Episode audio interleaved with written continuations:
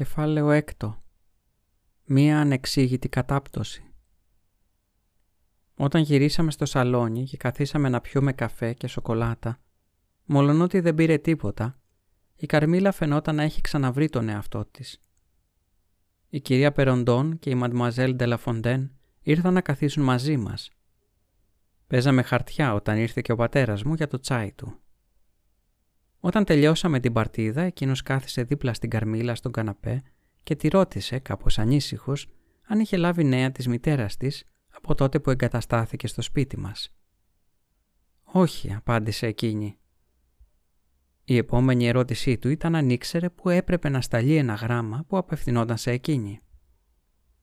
«Δεν μπορώ να πω», απάντησε διφορούμενα. «Αλλά μάλλον είναι καιρός να σας αφήσω. Ήδη νιώθω ότι εκμεταλλεύουμε τη φιλοξενία και την καλοσύνη σας. Σας έχω δημιουργήσει ένα σωρό προβλήματα και θα έπρεπε να πάρω μία άμαξα αύριο κιόλας και να ακολουθήσω το δρόμο που πήρε εκείνη. Ξέρω που θα τη βρω, αν και δεν τολμώ να σας το αποκαλύψω ακόμα. Ούτε να σου περνάει από το μυαλό, φώναξε ο πατέρας μου για μεγάλη μου ανακούφιση. Δεν μπορούμε να σε αφήσουμε να φύγεις έτσι και δεν θα σου δώσω την άδεια να φύγεις παρά μόνο με τη συνοδεία της μητέρας σου, που ήταν τόσο καλή ώστε να δεχτεί να μείνεις μαζί μας μέχρι να επιστρέψει. Θα χαιρόμουν πολύ αν μάθαινα ότι είχες νέα της. Βλέπεις, απόψε οι αναφορές για την εξάπλωση της μυστηριώδους ασθένειας που έχει χτυπήσει την περιοχή μας έγιναν ακόμα πιο ανησυχητικές. Και αγαπητή μου μικρή, αισθάνομαι πολύ βαριά την ευθύνη, μην μπορώντας να επικοινωνήσω με τη μητέρα σου. Τέλος πάντων, θα κάνω ό,τι μπορώ και ένα είναι σίγουρο, ότι δεν πρέπει να σκέφτεσαι να φύγεις από εδώ χωρίς μια σαφή εντολή από εκείνη, που κι αυτή θα μας έθλιβε βαθύτατα. «Χίλια ευχαριστώ για τη φιλοξενία σας, κύριε», απάντησε εκείνη χαμογελώντας ντροπαλά. «Είσαστε όλοι πολύ καλοί μαζί μου. Σπάνια έχω νιώσει τόσο ευτυχισμένη στη ζωή μου όσο στο πανέμορφο σπίτι σας απολαμβάνοντας τη φροντίδα σας και τη συντροφιά της αγαπημένης σας κόρης. Εκείνος φίλησε το χέρι της υποτικά, χαμογελώντας φανερά ευχαριστημένος από το μικρό λογίδριό της. Συνόδευσα όπως συνήθως την Καρμίλα στο δωμάτιό της και κάθισα να κουβεντιάσουμε όσο ετοιμαζόταν να πλαγιάσει. «Πιστεύεις», είπα τελικά, «ότι θα μου εκμυστηρευτείς ποτέ όλα σου τα μυστικά» Εκείνη στράφηκε χαμογελώντας, αλλά δεν απάντησε. «Δεν θα μου απαντήσεις» επέμεινα. «Επειδή η απάντηση θα με δυσαρεστούσε» ήταν λάθος μου που σε ρώτησα. Ήταν απόλυτα δίκαιο να με ρωτήσεις αυτό ή οτιδήποτε άλλο.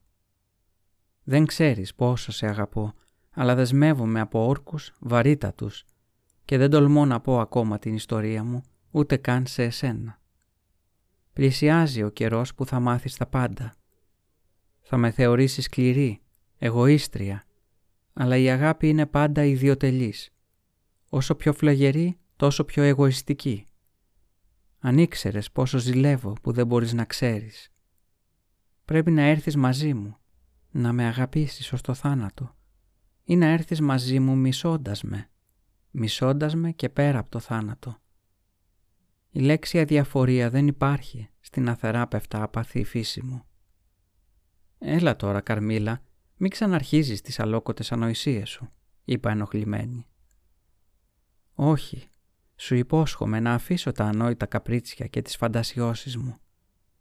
Για το χατήρι σου θα μιλήσω πιο συνετά. Έχεις πάει ποτέ σε χορό» «Θεέ μου, πώς πετάγεσαι έτσι από το ένα θέμα στο άλλο; Όχι, δεν έχω πάει. Πρέπει να είναι υπέροχο όμως, ε. Έχω ξεχάσει σχεδόν. Ήταν πριν χρόνια. Γέλασα. Δεν είσαι τόσο μεγάλη. Και δύσκολα θα μπορούσες να ξεχάσεις το πρώτο σου χορό. Θυμάμαι τα πάντα για αυτόν, με λίγη προσπάθεια. Βλέπω τα πάντα, όπως οι δίτες βλέπουν τι γίνεται στο βυθό, μέσα από ένα κρίσταλο συμπαγές και κυματιστό, αλλά διάφανο. Εκείνη τη νύχτα συνέβη κάτι που θάμπωσε την εικόνα και έκανε τα χρώματα να ξεθοριάσουν. Παραλίγο να δολοφονηθώ στο κρεβάτι μου. Τραυματίστηκα εδώ, άγγιξε το στήθος της. Και από τότε τίποτα δεν είναι πια το ίδιο. Κινδύνευσες να πεθάνεις; Ναι, μία σκληρή, παράξενη αγάπη, παραλίγο να μου στοιχήσει τη ζωή. Η αγάπη υπατεί θυσίες και καμία θυσία δεν γίνεται χωρίς αίμα. Ας κοιμηθούμε τώρα, νιστάζω τόσο. Πώς θα σηκωθώ να κλειδώσω την πόρτα μου; Ήταν ξαπλωμένη με τα λεπτά της χέρια θα μένα μέσα στα πλούσια μαλλιά της, που απλώνονταν πάνω στο μαξιλάρι της, σαν ηλιακτίδες, και τα λαμπερά της μάτια ακολουθούσαν κάθε μου κίνηση, με ένα μισοχαμόγελο που δεν μπορούσα να ερμηνεύσω. Την καληνύχτησα και έφυγα βιαστικά από το δωμάτιο και τα δυσίωνα αισθήματα που μου προκαλούσε. Συχνά αναρωτιόμουν αν οι όμορφοι φιλοξενούμενοι μας προσεύχονταν ποτέ. Εγώ πάντως δεν την είχα δει ποτέ να το κάνει. Το πρωί κατέβαινε αφού είχαν τελειώσει οι οικογενειακές προσευχές μας και το βράδυ δεν έβγαινε ποτέ από το σαλόνι για να συμμετάσχει στις σύντομες βραδινές προσευχές μας στη σάλα. Αν δεν μου είχε πει τυχαία ότι ήταν βαφτισμένη, θα αμφέβαλα ότι ήταν χριστιανή. Η θρησκεία ήταν ένα θέμα για το οποίο δεν την είχα ακούσει να λέει ούτε λέξη. Αν ήξερα καλύτερα τον κόσμο, ίσως αυτή η αδιαφορία ή η αντιπάθεια δεν με ξάφνιαζε τόσο. Οι προφυλάξεις των ευρικών ανθρώπων είναι μεταδοτικές και άτομα με παρόμοια προδιάθεση αργά ή γρήγορα αρχίζουν να τους μιμούνται. Είχα υιοθετήσει τη συνήθεια της Καρμίλα να κλειδώνει την πόρτα του δωματίου της, έχοντας επηρεαστεί από τις ιδιοτροπίες και τη φοβία της για νυχτερινούς εισβολείς και περιπλανόμενους φωνιάδες. Είχα επίσης υιοθετήσει τη συνήθειά της να κάνει μία σύντομη έρευνα στο δωμάτιο για να βεβαιωθεί ότι δεν καραδοκούσε κάποιος δολοφόνος ή ληστής σε κάποια γωνία. Τελικά ξάπλωσα στο κρεβάτι μου και αποκοιμήθηκα. Είχα ένα κερί αναμένο στο δωμάτιο. Αυτή ήταν μία παλιά μου συνήθεια που τίποτα δεν θα με έπιθε να την αλλάξω. Με όλα αυτά τα μέτρα μπορώ να κοιμάμαι ήσυχη αλλά τα όνειρα δεν δυσκολεύονται να περάσουν μέσα από πέτρινους τείχους, φωτισμένα ή σκοτεινά δωμάτια και οι ήρωές τους μπαίνουν και βγαίνουν όποτε θέλουν, χλεβάζοντας τις κλειδωμένες πόρτες. Εκείνο το βράδυ είδα ένα όνειρο που ήταν η αρχή μιας πολύ παράξενης κατάπτωσης.